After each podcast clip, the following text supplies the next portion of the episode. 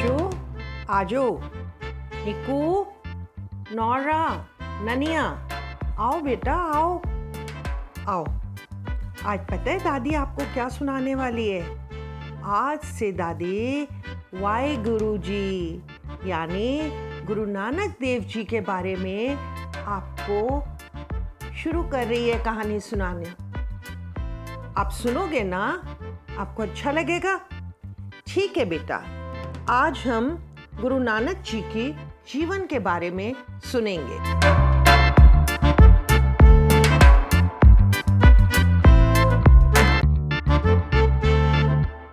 नानक जी का जन्म पाकिस्तान में रावी नदी के किनारे तलवंडी नामक गांव में कार्तिक पूर्णिमा के दिन पंद्रह अप्रैल चौदह सौ उनहत्तर मेहता कालू और तृप्ति देवी के यहाँ हुआ।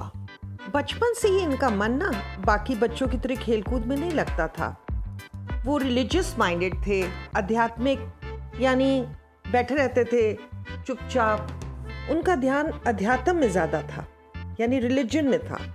वह बचपन से ही अंधविश्वास यानी सुपरस्टिशियस या आडम्बरों के बिल्कुल खिलाफ थे। उन्हें नहीं पसंद थे ये झूठी झूठी शान शौकत जैसे पंडित लोग बहुत ज़्यादा आडंबर करवाते हैं। वो इन चीज़ों का विरोध करते थे। कहा जाता है जब नानक जी ग्यारह साल के थे तो उनके माता पिता ने उन्हें जनेऊ पहनने के लिए कहा, क्योंकि हिंदू धर्म में इस उम्र के बच्चे जनेऊ पहन लेते हैं। बच्चों आपको जनेऊ पता है, आपने कभी देखा भी होगा, एक वाइट सा धागा होता है जो लोग गले से डालते हैं, ठीक है। पर उन्होंने उसे पहनने से साफ इनकार कर दिया और कहने लगे कि इस तरह की परंपराओं को मानने की बजाय अपने ज्ञान व गुणों को क्यों नहीं बढ़ाते। उन्होंने बचपन से ही साधुओं और मौलवियों पर सवाल उठाने शुरू कर दिए थे। उनका कहना था कि कोई भी रस्म या रीत निभाने के लिए पुजारी या मौलवी की जरूरत नहीं होती, क्योंकि ईश्वर एक है और हर इंसान ईश्वर तक स्वयं पहुंच सकता है। यानी हमें किसी की जरूरत नहीं है कि हमारी उंगली पकड़ के कोई वहां तक ले जाए। इंसान चाहे तो खुद भी पहुंच सकता है। नाउ व्हाट हैपेंड बेटा, चौदह सौ छियानवे में नानक जी की शादी सुलखी नाम की एक स्त्री से हुई और इनके दो बच्चे भी हुए, श्रीचंद और लक्ष्मीचंद। परिवार होने के बावजूद भी इनका मन गृहस्थी में कभी नहीं लगा। उन्होंने बिना संन्यास लिए अध्यात्म की राह को चुना। वे मानते थे कि अपने कर्तव्यों को अधूरा छोड़ और सन्यासी बने बिना अध्यात्म की राह पर चल सकते हैं। बच्चों जब नानक जी तीस इयर्स के हो गए तब तक वो भारत, तिब्बत, अरब समेत कई जगहों का यात्रा कर चुके थे और ये यात्राएं जो थीं अध्यात्म यात्राएं थीं। सब धर्मों के बारे में उन्होंने अध्ययन किया। इन यात्राओं को पंजाबी में उदासियां भी कहा जाता है।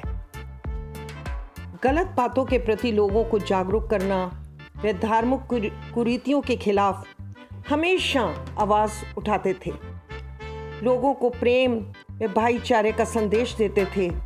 वे मानते थे कि अध्यात्म की राह पर सिर्फ चिंतन के जरिए ही आगे बढ़ा जा सकता है।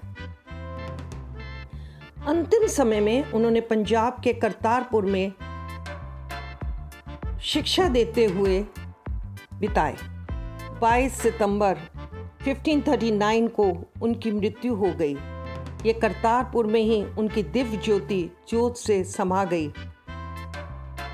अपनी मृत्यु से पहले उन्होंने अपने शिष्य भाई लहणा को उत्तराधिकारी बनाया, जो आगे चलकर गुरु अंगद देव के नाम से जाने गए।